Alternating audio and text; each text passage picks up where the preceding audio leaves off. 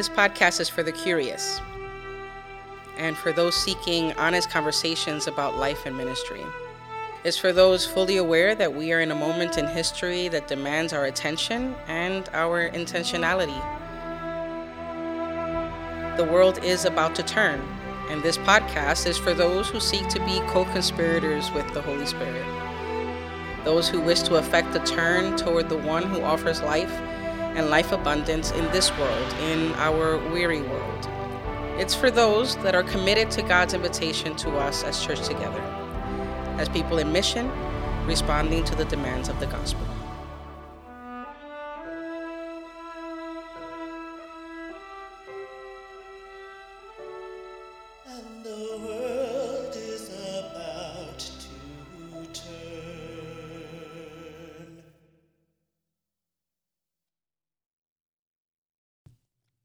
Well, welcome everyone to yet another fantastic episode discussing what it looks like for us to be complicit in the world about to turn, um, turn toward God, turn toward what is right, what is good, what is holy and gracious and um, for us for this moment. Today, I am super excited to have two very special guests, both friends of mine that I truly respect, not only as leaders in the church, but as human beings. And today we have the pleasure of having Reverend Dr. Carmelo Santos with us and Deacon Julie Stecker. So excited to have them with us. And so I've asked them to consider sharing a bit of their story. And most of this um, podcast, or most of the audience of the podcast, is our synod. And I think that um, we sometimes take for granted or think that we know who it is that we are walking with in ministry. And sometimes we realize we just know a snippet. And so I've asked Deacon Julie and Pastor Carmelo to share a bit of their faith story and faith journey. And um, I won't forget to say who I am. I am Bishop Leila Ortiz, and I am really happy to be here and to just initiate these conversations, facilitate these conversations. I get the privilege and honor of serving as the Bishop of the Metropolitan Washington, D.C. Synod. And in that, I get to have some really helpful conversations, honest conversations for the sake of life and ministry. And today will be no different. And so, thank you for joining me, um, those of you who are listening and those who are our guests today. And I'd like to invite Deacon Julie to share a bit of her faith story, share a bit of what some may know and many won't know, but will be helpful as we continue our conversation into what it means to live live out our faith today. Deacon Julie. Thank you so much, Bishop Ortiz. Um, yeah, hi, I am Deacon Julie Stecker. Um, I serve on the Metro DC Synod staff as the assistant to the bishop for youth and family ministry in partnership with the Delaware Maryland Synod. Um, I've been on the Delaware Maryland Synod staff for um, almost nine years. July 1st is nine years uh, since I joined the staff, um, and I've had a couple of roles within the staff um, mostly communications, uh, some administrative things, working with um, a capital campaign several years ago, and then um, over the past few years, uh, getting to the incredible opportunity to steward youth and family ministry, um, which is what brought me into this role in Metro DC, um, which is a really uh, unique and uh, fun and uh, interesting way uh, to live out this this part of my call.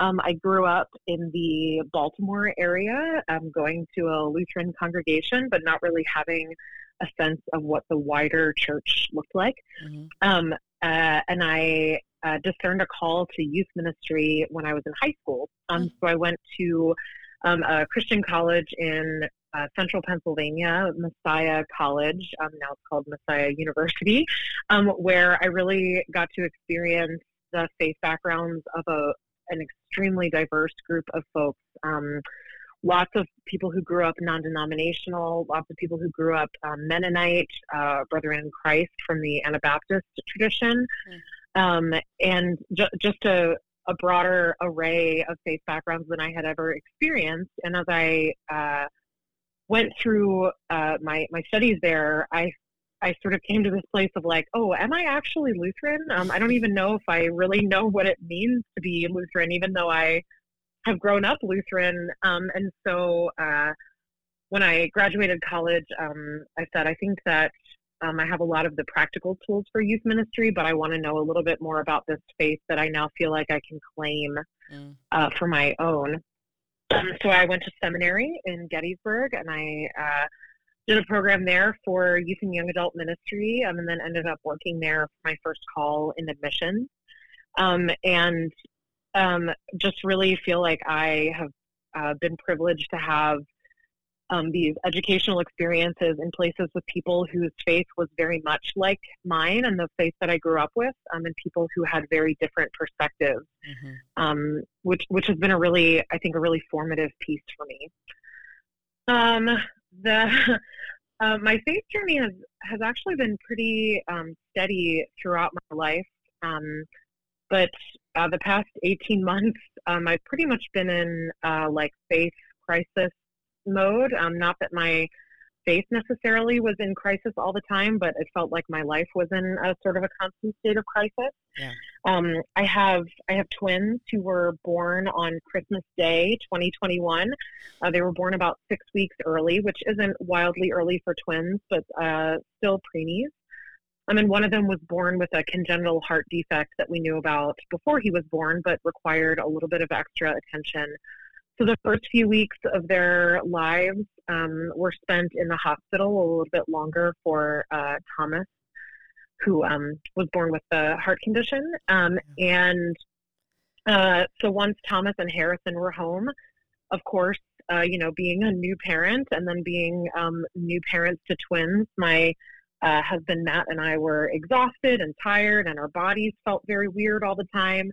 Um, but uh, Matt uh, got sort of progressively and quickly um, pretty pretty ill uh, to the point where on Good Friday, uh, 2022, so just before our twins were about four months old, um, we discovered that he um, had pretty significant and advanced uh, stage four colon cancer um, that required emergency surgery. Um, so, you know, in the middle of trying to to raise newborns and figure out what life looks like, um, and I had just returned to work at the beginning of April, um, everything sort of went on hold again. And, um, uh, you know, he was in the hospital for about a month. And then right after he came home from the hospital, um, our son Thomas, it was time for him to have his open heart surgery. And he was in the hospital for a month. Um, and so it, it was just a, a real roller coaster where it felt like the majority of my faith was about surviving um, and that I just was constantly asking God, like, help me get through this next day, minute, second. Um, yeah. And, you know, again, grateful that I had this sort of very strong uh, faith background to to rely on, but also felt um, very much in in the sort of wilderness of my faith. Um, the cancer was a was a pretty brutal beast. We had some really tough times, and there were some times where it seemed like there was some hope and some promise. Um, but uh, this past January, um, Matt died, and so um, it's been it's been pretty hard, um, yeah. needless to say. Um, hmm. but I just um, you know, and so I've returned to work in these past couple of weeks, and I don't think that it's a coincidence that this return to work and this return to a chance to to be who I am as a human um, in this different way that's outside of the kind of suffering and pain that my family has experienced um, has also coincided with this time where I feel like I'm sort of emerging from the feeling like my faith is largely a survival tool and um, mm.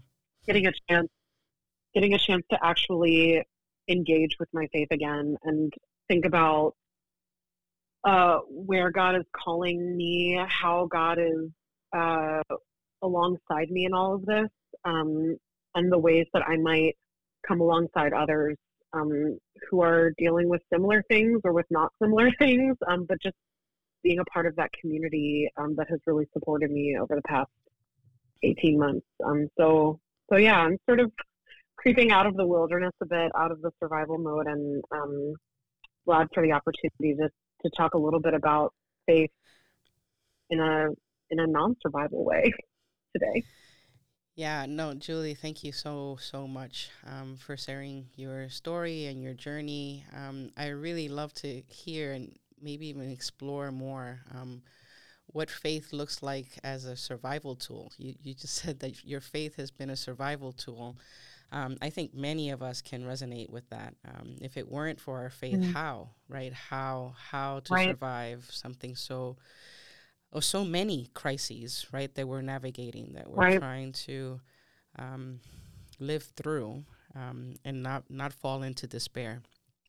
Um, Julie, yeah. thank you. Honestly, thank you. And yeah. we were we were um, on the journey with you from a distance and yet very near and i mean prayers never ended and it was it was really really even as as bishop as pastor as someone who has always been um, connected to the church, every time we hear these things, it's how, how, what, what words, right? What words can actually help this situation? And oftentimes we realize that the ministry of presence can potentially do more, right? Um, not saying yeah. anything whatsoever. Um, but just being and grieving together and crying together. And so I, I, I really appreciate um, how strong and how bold and courageous you've been. Um, a new mother, a new mother Christmas Day, and um, Good Friday, um, engaging uh, news that no one wants to hear, right? Um, mm, yeah. So, I mean, we have a really interesting conversation ahead, and I think um, you have um, helped us set the tone. And so, thank you for your honesty and your vulnerability. Um, looking forward thank to you. more conversations in this in this spirit. Um, Reverend Dr. Carmelo Santos um, is a friend of mine for years, um, someone that I have admired from afar and from near, and um, someone like as as I respect Julie, someone that I have respected for a very long time. Um, and I'm really glad that he has said yes to be in this conversation with us. And again, I don't want to assume that those of us in our synod who have experienced um, Pastor Carmelo's um, ministry actually know much of anything about him, right? Sometimes we lead and no one knows. And so I invite you, um, Pastor Carmelo, to share just a bit of your story, of your faith journey, and from there we'll continue the conversation. Pastor Carmelo. Thank you.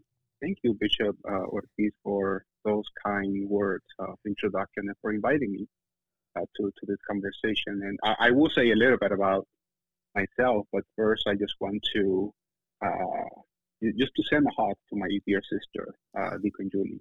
Thank you for for your vulnerability uh, to share what you have just shared with us. I think that it is important that people know that that we uh, church leaders, that we are human beings, and yes. that we go through mm. sometimes the dark night of the soul. And it is not despite of that that we do ministry, but it is precisely because of that. Because when it was our turn to feel like we were falling into the abyss. Uh, we we discovered that there was a force, that there was a grace, that there was a hand that, that holds us uh, yes. uh, and does Amen. not let us fall. And uh, and so faith is not it's not something that we do. Uh, faith is a gift, and it's like a hook in our hearts from where God holds us, where we cannot hold ourselves. Mm-hmm. And so I was thinking about mm-hmm. St. Paul talking about how we are when we feel that we are the weakest, we're the strongest because it is not any longer our own strength that sustains us, but, but the grace of God that holds us. Uh, and also, faith can be collective. So yes. when we're having a hard time, um, we pray for each other. And so, my dear sister Julie, um, also, uh, I, I, I, send you uh, some of my faith. so, and then you will send me some of yours when I need it.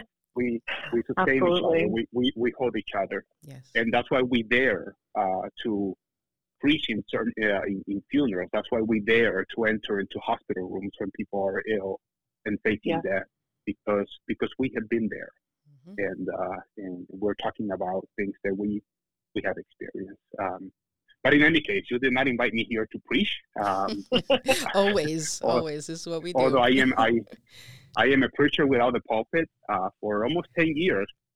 I served in the Metro DC Synod as a parish pastor.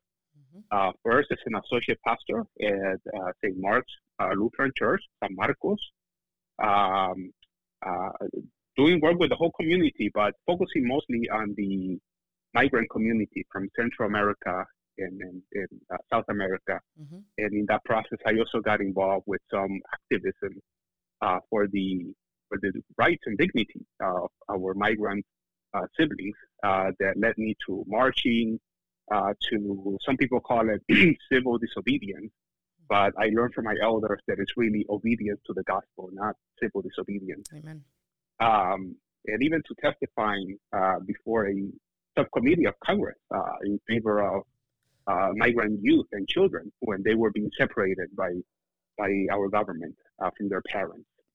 Uh, I also serve as senior pastor of Hope Lutheran Church uh, in Annandale, uh, Virginia, where I learned so much from the people, uh, and I really carry them uh, with me in my heart wherever I go. Uh, but currently, I am serving the churchwide organization headquartered in Chicago, although I continue to live in the Northern Virginia area. Uh, but uh, the my office is in Chicago, and I serve as the director for theological diversity and ecumenical and interreligious engagement.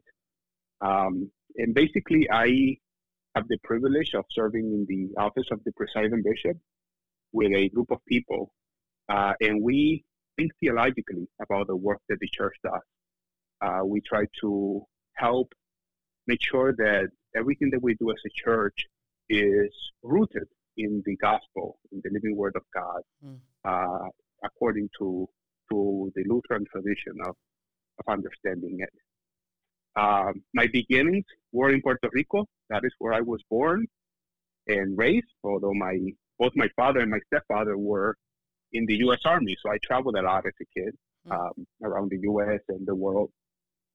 Uh, but I I went back to Puerto Rico for my uh, late elementary school and middle school years, and there I discovered the Lutheran Church. I was always uh, attracted uh, to to the church, and I searched different churches, and I arrived at the Lutheran Church, and at the same time, in uh, element in middle school, we were studying the history of the Reformation, and I became fascinated by that character uh, that was Martin Luther, by his conviction, by his faith, uh, by his audacity, Mm. and I approached my pastor back then, also named Carmelo Carmelo Nieves, and asked him about Luther, and uh, he was very astute, And so he began to feed me books, and he brought me, he took me under his wing and began to mentor me. And uh, he saw something in me and began to allow me to preach and to have different leadership positions in the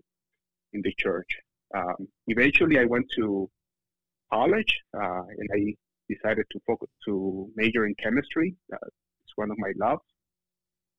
And uh, I did finish a degree in chemistry, but I noticed that when I was in the lab, while my classmates were focusing on the equations and the yield of the reactions and all those things, I was like staring at the glass, staring at the compounds, and just just like seeing the beauty of the work of God's Spirit right here in front of me. Give me one second. And all of a sudden, I realized, Carmelo, I'm sorry. We have to Yeah. we have to pause and if you can go back start from the the beginning of the not the beginning but start from um what you were learning in chemistry um because we had a call come in and it, it disrupted the Okay. recording so if you can Sure. start from your major that'd be great thank you Sure. sorry Sure. Yes. Yes. Mhm. Yes. No, I was I was saying that uh, I went to study chemistry uh, in college, and uh, I love chemistry because it was it was a means to be able to see the beauty of God's creation at work. Hmm. And so eventually, I realized that the types of questions and things that I was interested in were more theological than than were scientific. Uh, so that sent me to a seminary in Chicago called the Lutheran School of Theology Chicago, which at the time, and I think still has a center called the Zygon Center for Religion and Science. Mm. Um, and so I was able to uh, complete my MDiv there and then also pursue my PhD and complete my PhD. And uh, I was able to work on a dissertation on uh, the neuroscience of religious experiences uh, in dialogue with the theology of the Holy Spirit.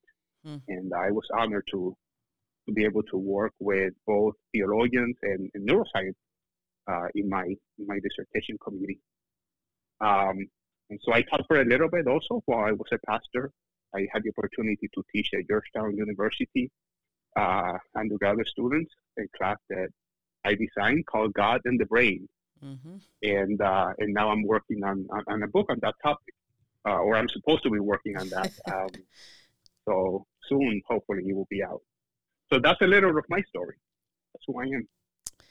I appreciate that. Yeah, that's just a little. There's so much more. There's so much more. Um, I'm so grateful. I'm so grateful for, I mean, just the little hint of what um, your experience was, even as a child and as a middle schooler who was curious and a leader who engaged your curiosity to the point of where your faith was um, being formed, right, at such a young age. And and Deacon Julie working in youth and family ministry, and all of us here at this in this conversation valuing what it looks like and what it means for us to be intentional around forming um, leaders um, that already are leaders today in our children and our youth, and will be um, the leaders that we need for the future of our world and our church. And so I thank you for sharing sharing your story and your journey and um, I can't wait for the book. I think many people are waiting, waiting with um,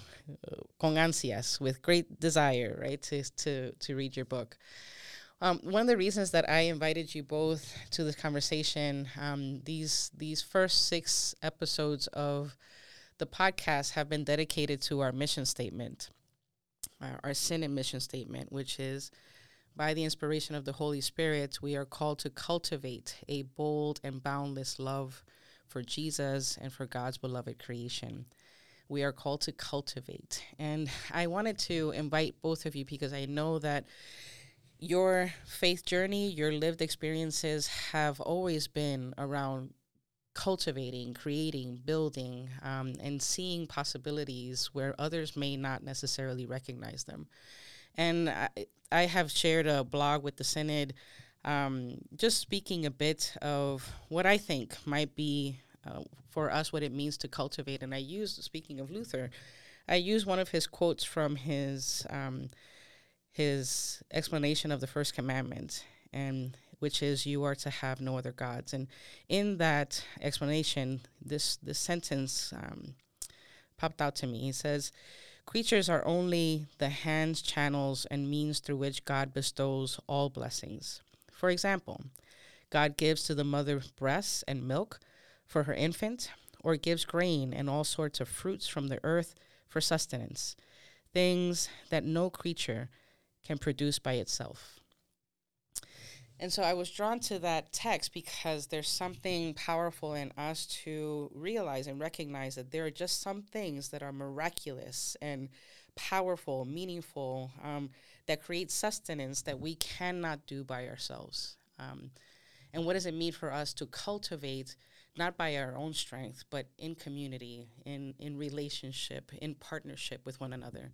And you've both done that in very, very powerful and meaningful ways. And so I, I'd like to invite you into the conversation, um, asking how have you seen yourself? What, how do you see your role and your call in cultivating space or cultivating a spirit or cultivating a, a um, sp- space or room for a particular need um, that you've been surrounded by, you've been called to in particular. And I, would like to invite Car- Carmelo to share just just a bit. Um, and then Julie, please, I'm, I'm looking forward to hearing from you too as to what does it look like for us to cultivate um, in ways or in recognizing that there's nothing that we can produce by ourselves.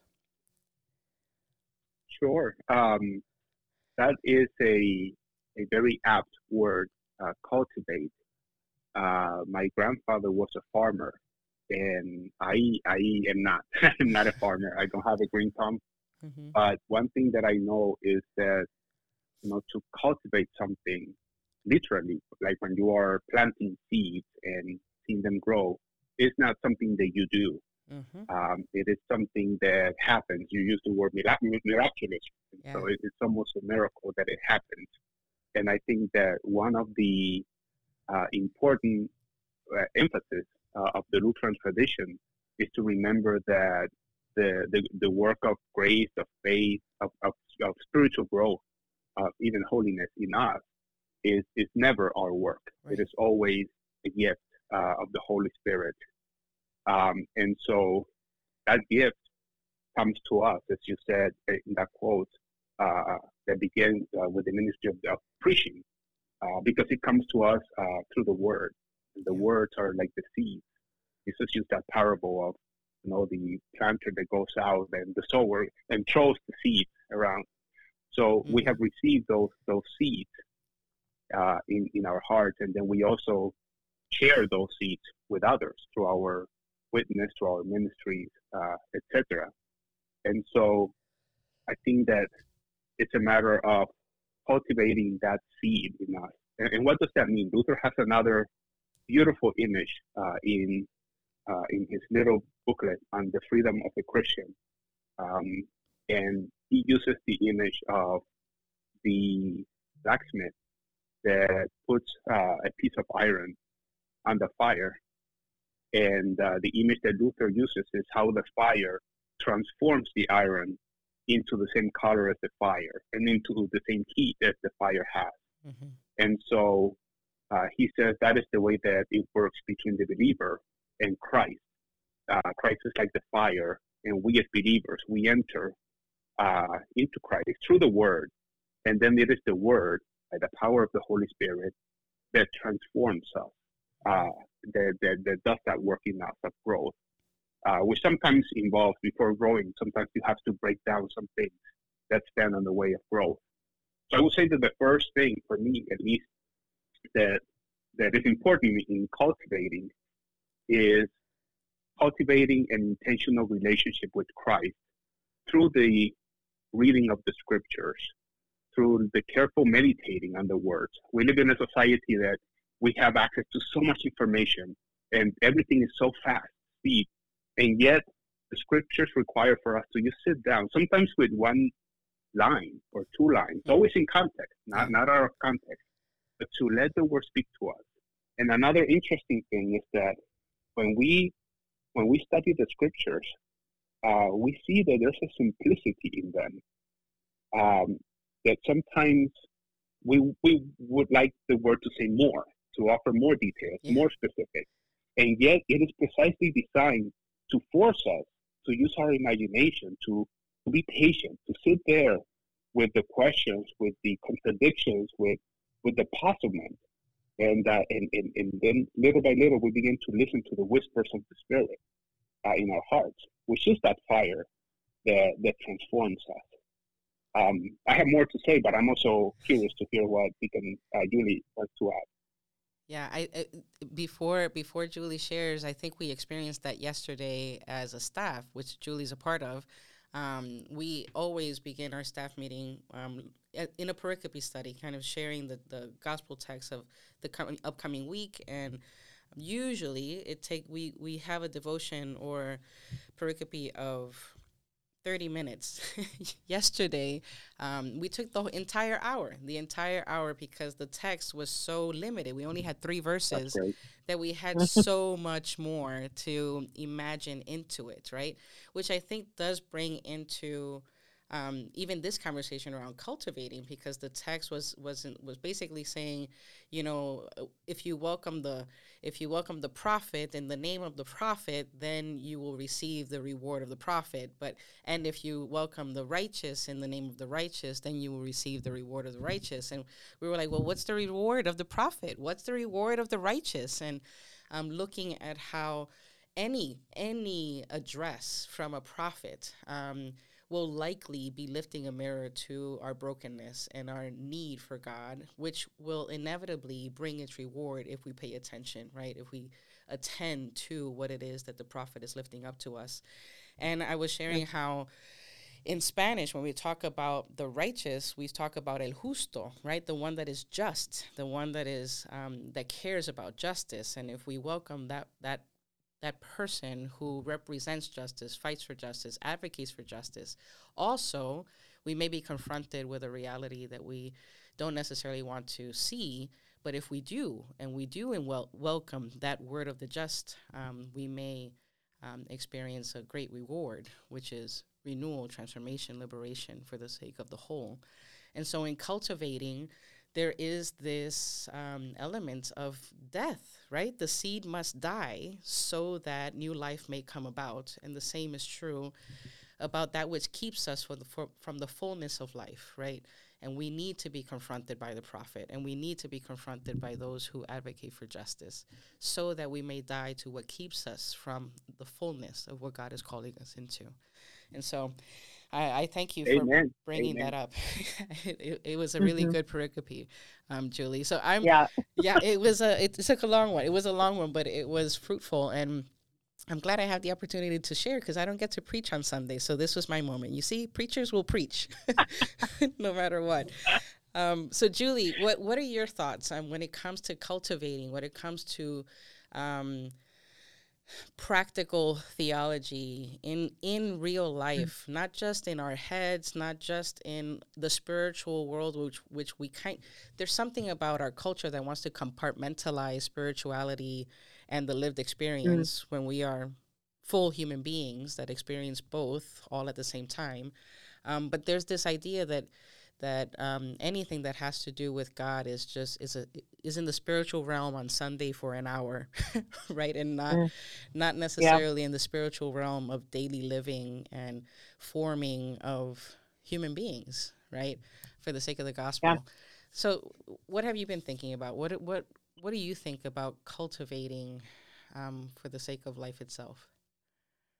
Yeah, um, so I'm also not a person who grows things. Um, I uh, famously uh, killed a bamboo plant when I was in college, um, which everyone says, "Oh, you can't kill it." Well, um, I did, uh, but I really appreciate the beauty of uh, things that grow and people who grow things. Um, and a, a, thing that I do know about growing things um, is that it's not as simple as uh, you take the seeds of of the thing that you want to grow, and you can simply scatter them anywhere. Um, I mean, we have biblical yeah. witness for that, um, and that and that they'll automatically grow in the same way. And so, when I think of cultivation, I think of it as uh, like hyper contextual. Mm-hmm. um, you know, I think that uh, there's been a lot of focus um, in recent years, or at least as a, uh, as a non planter, um, that my awareness has been of uh, trying to grow like native plants and trees in places, um, things that are able to thrive in the environment. Um, and I think the beauty of cultivation is that we all have an environment. We all have a neighborhood or a community or a space that we know really well.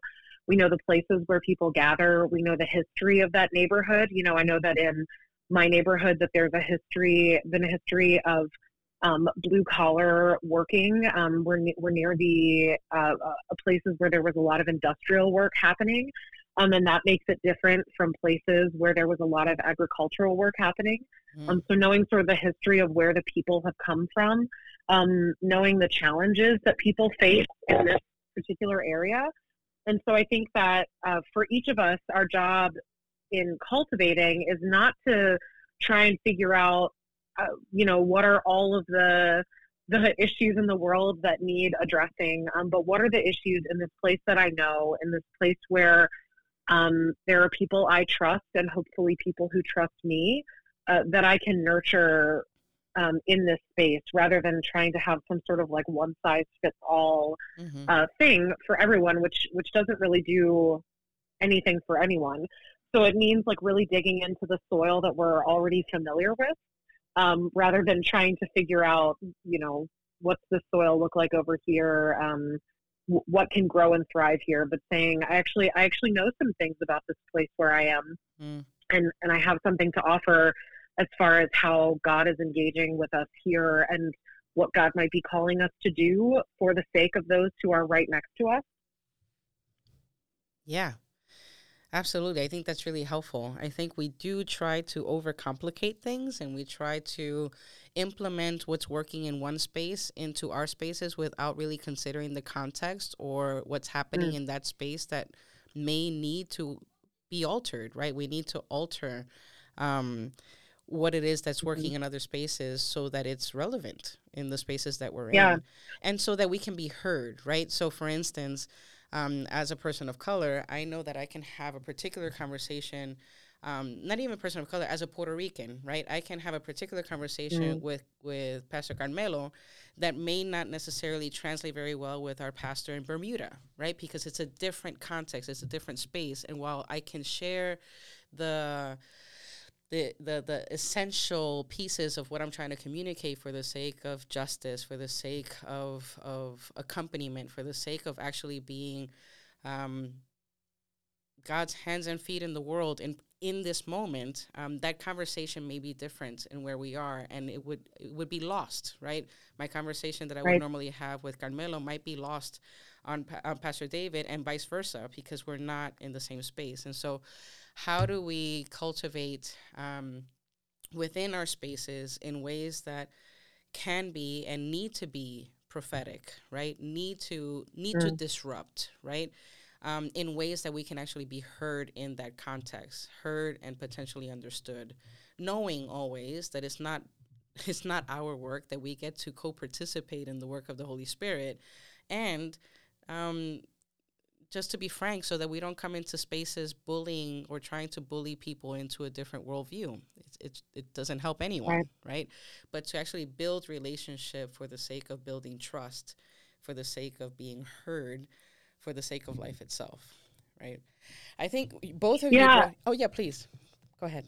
Well, I mean, because I think that sometimes, like, thinking about being like hyper contextual, like, then some might say, well, like, does that mean that we don't care about anything else that's happening in the world? But I think that it does mean that like coming alongside of people who know their places and saying like I, I trust that you know what's happening in your space and you know I sometimes in the church we overuse the word accompaniment mm-hmm. but I think it's really real that saying like no I, I trust that you know what's best here um, and so if if there are ways that I can support that I'm not going to assume that I that what's worked in my space is something that I know will work in yours and we can work together, but like that you're the person who knows your space because you've been doing that cultivating there, um, which I think helps us honor one another rather than just trying to assimilate everyone, right? Yeah, absolutely. I mean, there there is the gift of gleaning, right? We can glean from the gifts um, and what's working in other spaces, and then um, create the space, create what we need in the context in which we're called to, right? I think that one you've both brought up the parable of the sower, um, and I've always found that parable to be really interesting because the sower isn't particular in planting the seed. the sower literally throws the seed, and I heard a sermon actually by my predecessor, Dick Graham, and he talked about the sower being reckless in in his so, in his sowing of the seeds um, in a way that wherever it lands wherever it lands that it might take fruit praise god. If it doesn't take fruit okay. But i'm going to throw the seed everywhere and anywhere and the the ground will determine right the foundation the space will determine whether or not to receive that seed and um, help it grow which again speaks to the need. And, and I'd like for us to think about this together. I mean, your ministry around um, um, youth and family ministry, Deacon Julie, and your ministry around ecumenical conversations, um, Pastor Carmelo. I'm wondering how we talk about the things that we, when we're when we're called to cultivate, the things that we're called to die to, for the sake of the fruit um, to come alive in ways that give us life. Um, what what does that look like? If there are any experiences or any insights you might have of, uh, or stories that you might have of some things that just had to go away, had to end for the sake of newness to be have space to come alive. Is that a fair question? Is that am I being clear? Sure. Yeah. Any thoughts? Sure. Yeah, Pastor Carmelo. Yeah, no, but I think the answer is going to be really, really difficult uh, to hear and to and to accept. Um, we we uh, in the uh, mo- many of us, not everybody, but many of us in the U.S. Uh, we live in settings where we have Uh, if I want light, I just walk to the wall and, and, and, and turn on the switch, Yeah. or tap my hands if I have one of those fancy lamps, you know, or, or, or, or whatever. Um, if I want something to eat, I put it in the microwave.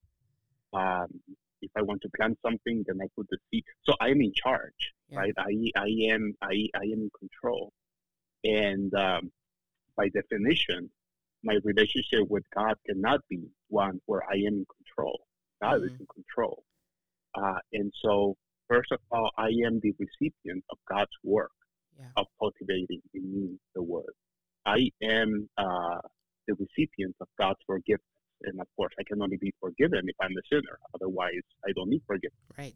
Uh, and that is so hard for us uh, to see ourselves as in need of help, of, of God's grace, of forgiveness, uh, and letting God be God. Hmm. And I think that that is one of the things that that we need to to cultivate, uh, particularly those of us that have accepted a call to to ministry, but also those that are trying to address some of the big uh, challenges that we have uh, in, in our world uh, from a faith perspective. hmm Because I think that otherwise we will become overwhelmed and burnt out, um, or we will become so egocentric that we think that my solution is the right solution, and the only problem is that nobody else is doing what I'm saying. But if everybody else did what I say, then Right. everything will be fine right. and that is how colonization happened. That is how uh, so many evils happened. It was not people trying to be evil. It was sometimes people that thought that they were doing something good for others. So humility, I think, is really important uh, to cultivate. Interesting humility from humus, right? And the, the soil. we are uh, made from hadamah, uh, the Hebrew word for for topsoil, haram. Uh, we are the creatures that are made of soil. We're dependent on on, on on soil. Uh, so I would say that I would say we need to cultivate that attitude of of, of, of I don't want to use the word dependence because that can be bad in other settings, but uh, of, of, of remembering that I am not the Savior, uh, Christ is the Savior, I am not the Spirit, the Holy Spirit is the, and I have a part to do, uh, but it is really the work of God through me, um, and sometimes despite of me. Yeah. Uh, and so I would say that that is that is an important an important aspect. I have another one uh, to add, but I don't know if you want to respond to this before I move on to the second one. No, this is helpful. Please go on. So I think that um, there are also things that we are cultivating inadvertently, and that we need to to to maybe do like an inventory about what things are we cultivating in our minds and in our hearts without noticing it. So um, one of the things that we as a church are trying to address is the issue of racism or the issue of white supremacy. How does white supremacy shows up Yes. in our institutions? The white supremacy is not just the Ku Klux Klan. White supremacy is simply the supremacy of whiteness. It is the understanding, uh, almost without even saying it, that white ways of doing things, Eurocentric ways of doing things, are simply better and superior. And so we are The doing right a ways. kindness to the world. Yeah. Exactly. And we're just doing a kindness to the world by teaching them to be more like this because Yeah. this is the way things are, you know. And so, what are the things in our, uh, for those of us that are deacons or pastors or church leaders, what are the things in the walls of our churches, for example, that are cultivating that uh, white supremacy or, or, or racist attitudes? What are the pictures of Jesus that we have? What does Jesus look like? Because uh, it's interesting, it's beautiful that every culture can um, create art of Jesus based on their own culture. Yeah. But the problem is when we lift up one of those cultures and we say, no, no, no, this is what Jesus actually looked like. And when he returns, this is what his face is going to look like. They're like, whoa, whoa. Uh, no, it, it, it's not. Um, and, and so wh- what are we cultivating? Uh, also, I, I remember my father uh, was not a Lutheran. He was a staunch Pentecostal. You would appreciate this, uh, Bishop Leila. Yeah. And um, there were two lessons that I learned from him uh, around this question of cultivating. One, when I was a kid, um, I was praying, and I, I was I was taught that you can pray anywhere, uh, and I still think that. You know, when I'm sitting, when I'm laying down, and so I was just laying on my back praying, and my dad looked at me and said, "What are you doing?" I said, I'm praying. And he said, when you pray, you should kneel down so that you remember who you're talking to. Mm. And those those physical gestures, uh, uh, I mean, I still pray on my back and I'm sitting and, and kneeling down. Yeah. But but what do we cultivate with our body posture, uh, with our uh, when we are praying, when we are uh, worshiping? Uh, the second thing that my father said to me was shortly before he died, he died a long, painful uh, death, unfortunately, uh, with uh, pancreatitis. And right before he went into surgery, we had a conversation, and, and, and he asked me to pray for him. And so I did. I, I prayed for him. And when I said amen, he looked at me. He said, You forgot the most important part. And I asked him, What is that? And he said, Thy will be done, not mm. mine. And uh, and I think that again that goes back to my first point of cultivating uh, that it is God's will that we're trying to uh, to to follow. It is God's work. There's no way we can do any of it on our own, but God God can. Uh, you know, and God is doing something. I don't know what it is, and I don't understand why God is doing it this way. I, I want to do it this way, but I'm not God. Yeah. Uh, and and, and there's uh, power and liberation in acknowledging that, that that it is God, and that we need to be careful that we don't confuse our own images, our own culture, our own ideas uh, for God. We need to always bring our gaze back to to God, not as we imagine God, but as God reveals God's to us through the scriptures in Christ. Yeah. Carmelo, you gave us a whole lot to unpack, um, and and we don't have the time, so you're gonna have to come back. We're gonna have to have a, another conversation. Thank you. Um, but yeah, absolutely. Um, I think I think I'm. I, you both know me and know that I I have a soapbox. Um, but there is there is. I mean, you you in the middle of your um, you're sharing, you talked about the isms that get in the way, right? The isms that speak to the control that we want to have and the superiority that we want to have above anyone. Um, mm. and how how we just want control, right? And I think this is a human and cultural reality, especially in our setting. There's this desire for control because if you're not in control, then oh my God, we're gonna have to employ faith, right? Where we can't we can't um, just rely on our skills and our resources and our abilities, we actually we're actually going to have to trust God, right? Um, if we're not in control, and that for many can be terrifying, right? Um, especially in the culture that we live in, that we have to just trust that God will be God, that tr- that that God's word is.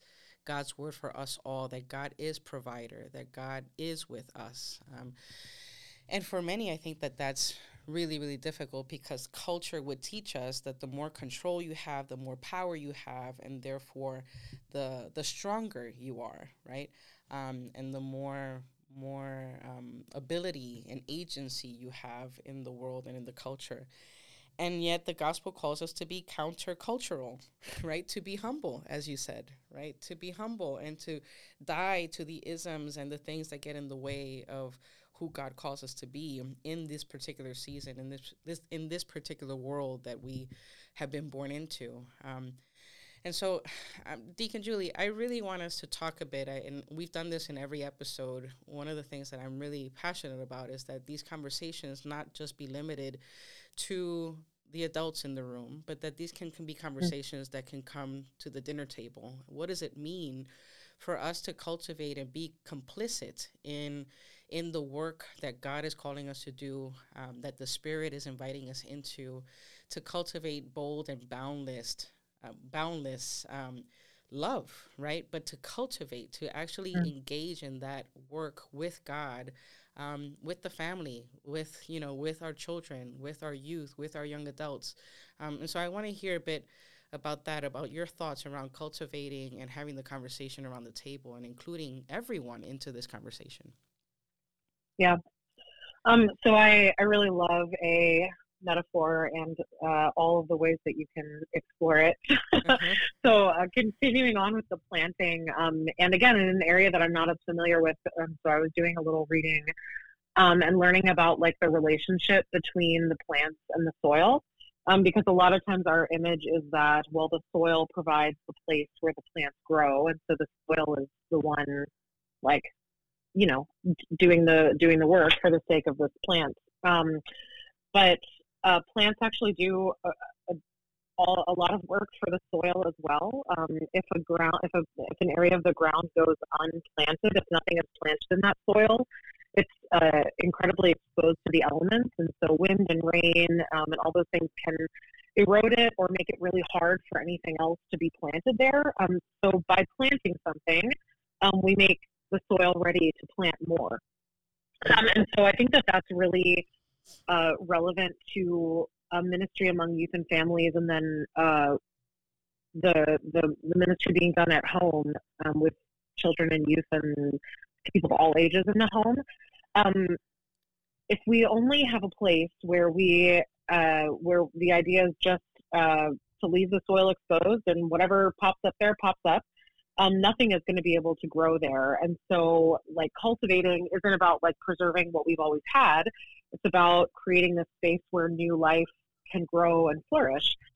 And so, among young people, like they need these places that don't just offer like what we've always offered, uh, but a place that says, okay, so what does what do you need as as the the one who is growing right now? Um, uh, talking with young people about what they want and what they need, rather than assuming mm-hmm. what we think they want mm-hmm. or what they need. Um, uh, from things as big as what Sunday worship looks like uh, to as small as what do you want to have for dinner, which is not actually always a small conversation. yeah. um, but helping helping young people especially know that the things that they want and need are important uh, lets them uh, open their minds for this idea of wondering. Um, I really liked when Pastor Carmelo, when you were talking about um, like sitting with something for a little while and uh, with the questions and the contradictions. That's something that young people are really, really good at sometimes they have questions that they want the answers to, but a lot of times they just want someone to acknowledge the question and yes. think about it with them. Yeah. Um, and I think, and so I think that that's really, again, continue the metaphor, fertile ground for working with young people is saying, you know, what are the things that we have here that are not conducive to to cultivating this this space that we want young people to have. Um, and so it does mean letting some things die, um, but knowing that through that death, um, that becomes the fertilizer for the next thing yes. to grow. Yes. Um, and it's it's faithful and it's painful. Um, and if I know anything, it's uh, things that are painful. Um, we lost you, Julie. Hello. Can you hear me? you you the last thing we heard was that th- if there's anything I know, the things that are painful. uh huh. So if there's anything that I know, it's things that are painful.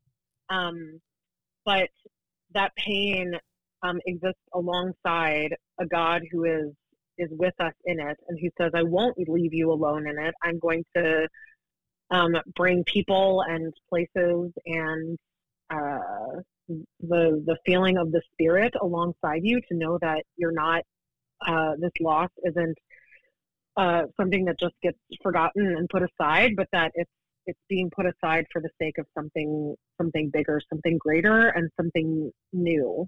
Um, yeah. yeah. no, I Thank you. I, I think, I mean, these conversations are way too short. We could have a series just on this. um, but I do think that there is power in providing space and permission to wonder, to question, to not have the answer, to vent. And this is not, I think, just for young people. I think all of us, right, need the space to ask the question, even if there is no answer right now, right? Even if it's not happening the way right. we would hope or we can't hear we, we sometimes we don't even have the capacity to hear the answer right? And yet god provides a space to hold us um, in that grief in that frustration in that moment right? And our our our young people will teach us that. They they demand they demand the space to be heard right? And yeah. we're being invited Can to yes please please. I no i'm just thinking that i grew up in a tradition uh, the Lutheran Church in Puerto Rico uh, in the in the 80s and 90s, uh, where like when I was 15, for example, uh, pastors would go on vacation, and then I, I was one of the preachers that would go to the congregation, mm-hmm. and I was always amazed by how the congregation would receive me as a pastor, like and and and, and with respect, and and I was the pre. Of course, before going on vacation, the pastor would sit with me and help me understand how to do proper biblical interpretation. Uh, would look at the manuscript of my sermon, all those things. But I did not feel. I mean, I thought that I was doing ministry as, as, as a youth and was also trained. And I think that sometimes we we do not take uh, youth seriously. Mm-hmm. Uh, also, uh, as a parent of middle schoolers, I remember the things that they were learning in school, in history class, for example, compared to what they were learning in confirmation class. I felt, oh, they're struggling with such deep and, and, and, and, and serious issues uh, in their history class. And yet, when we come to confirmation, sometimes it's too many games, it's too many, which are important, yeah. but we, we sometimes we don't take them seriously intellectually. Yeah. And we don't take their questions seriously. And so I think that that is a challenge uh, for us uh, to not just see them as we want to bring them to church, we want to have them in church, but actually, what is God's Spirit wanting to do through them uh, in the church, and how can we provide uh, the tools that they need uh, to do the work that God wants to do through them, um, and and also how do we do we open that space, knowing that sometimes just like like we mess up, sometimes they will mess up, mm-hmm. and that's okay. We learn from that, but we I think that we need to to, to take them more seriously than we actually do. Yeah, no, I not all of us, agree. many of us. Yes, no, I agree. I mean, I I know that I would not be. I, I have no doubt that I would not be here today if I wasn't taken seriously as a youth um, growing up, um, because I too had the very deep conversation or questions, just wonderment, right? And um, I was never seen, at least in the spaces in which I grew, as less than. I was never seen as little. I was always seen as, oh, she has something to contribute, right? Um, and so there was always this understanding that my questions and my presence mattered in the space, right? And that gave me the confidence to say, oh yeah, I am I am called to this. I am called to the church. I am called to preach and teach when the invitation came, right, as a young adult. And so I think you're absolutely right. I think for us to be intentional uh, around our discipleship and intentional around realizing that we are called in this moment, that the we includes the entire family, right? Includes all of us. We are called in this moment. And Amen. And, and, I know we're almost out of time, but yeah. I want to add one, one quick thing. Yes. But also the old, also the old. Yes, I learned I so just, much uh, yes. uh, as a youth from the elderly. That's right. They are the ones that taught me to get on my knees and pray and yep. to trust God they, by seeing how they live. They're the ones that, as a pastor, I would see changing light bulbs and clearing the brush in the in the yard. I mean, there's so much uh, yes. uh, that, that, that we can learn also from the old. And I, I am afraid sometimes that in our way of speaking as a church, we we might give the impression that we're taking them for granted. And I mean, they're the backbone of the church, and so the youth and the old and everything in between. Yeah, I am. Yes, when I say family, when I say the entire family, I mean grandma and grandpa too, right? Um, and yeah. and auntie. I, I, had an aunt that never got married, and Titiologia, forget it. You know, she was one of the key leaders in my tr- in my family, um, and so absolutely, uh, I think that whenever we neglect any person within our family or any aspect of who we are in our identity, I think we do a disservice, um, and we miss opportunities. We miss opportunities for wisdom, for possibility, for just growing in our worldview and our understanding even of God, right? Which will always be limited in our human reality. And yet, there's this really, really beautiful thing that has happened throughout the generations, throughout the generations, right? Um, in the people that are surrounding us. And when we neglect any of them, we neglect learning about who God, who God is, was, and will be. Um, and so I, I do really care for us to consider these conversations, although they may seem um, high level theological talk. I don't think that any of this conversation will go over um, the heads of my girls or your or your kids, um, Carmelo, right? I think that they would be like, yeah, okay, well, I have questions, right? Um, but it wouldn't go over their head. They're very much present and wanting to have conversations that press them and challenge them and help them grow. And so, I do believe, and that's part of the reason why we've we've named our podcast "The World Is About to Turn." Um, I do believe that the world is turning. I believe that the world is about to turn. I believe that there is movement, and we get to be a part of that movement, and we get to be a part of the direction in which that movement goes, um, because God has ordained it as so, and because God has called us to be a part, to be complicit in that turn, um, for the sake Amen. of liberation and transformation. And so, it is with the entire family. It is as church together that we are called to cultivate. And that means um, for us to be um, a church of death and resurrection, right? A church that is willing to engage the prophetic, willing to engage those that speak justice, and willing to say, yeah, this stings. This stings a bit. I'm not really comfortable. And yet I know, I know because the Spirit is within me that this is necessary. This is necessary. Um, this move, this change, this turn is necessary for the sake of healing and wholeness and liberation, transformation, for the sake of um, breathing and, and having a deep breath to take um, each, each and every day that all may breathe well and um, survive each day.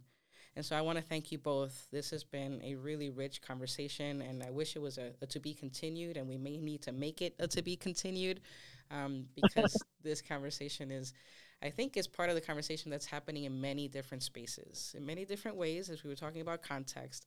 But I think it's happening, um, and I think it's happening because the Spirit is moving in that direction. And thanks be to God for that. Thanks be to God that we're having hard and challenging conversations that may lead us um, to become who we are, which is a church of death and resurrection.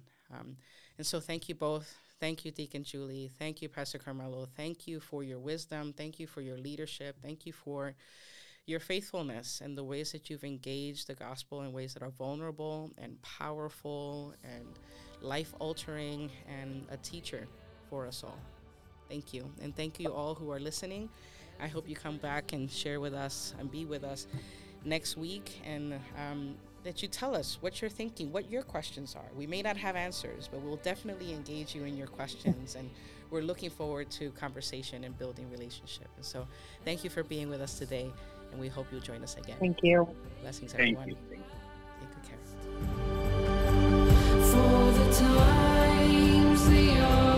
care.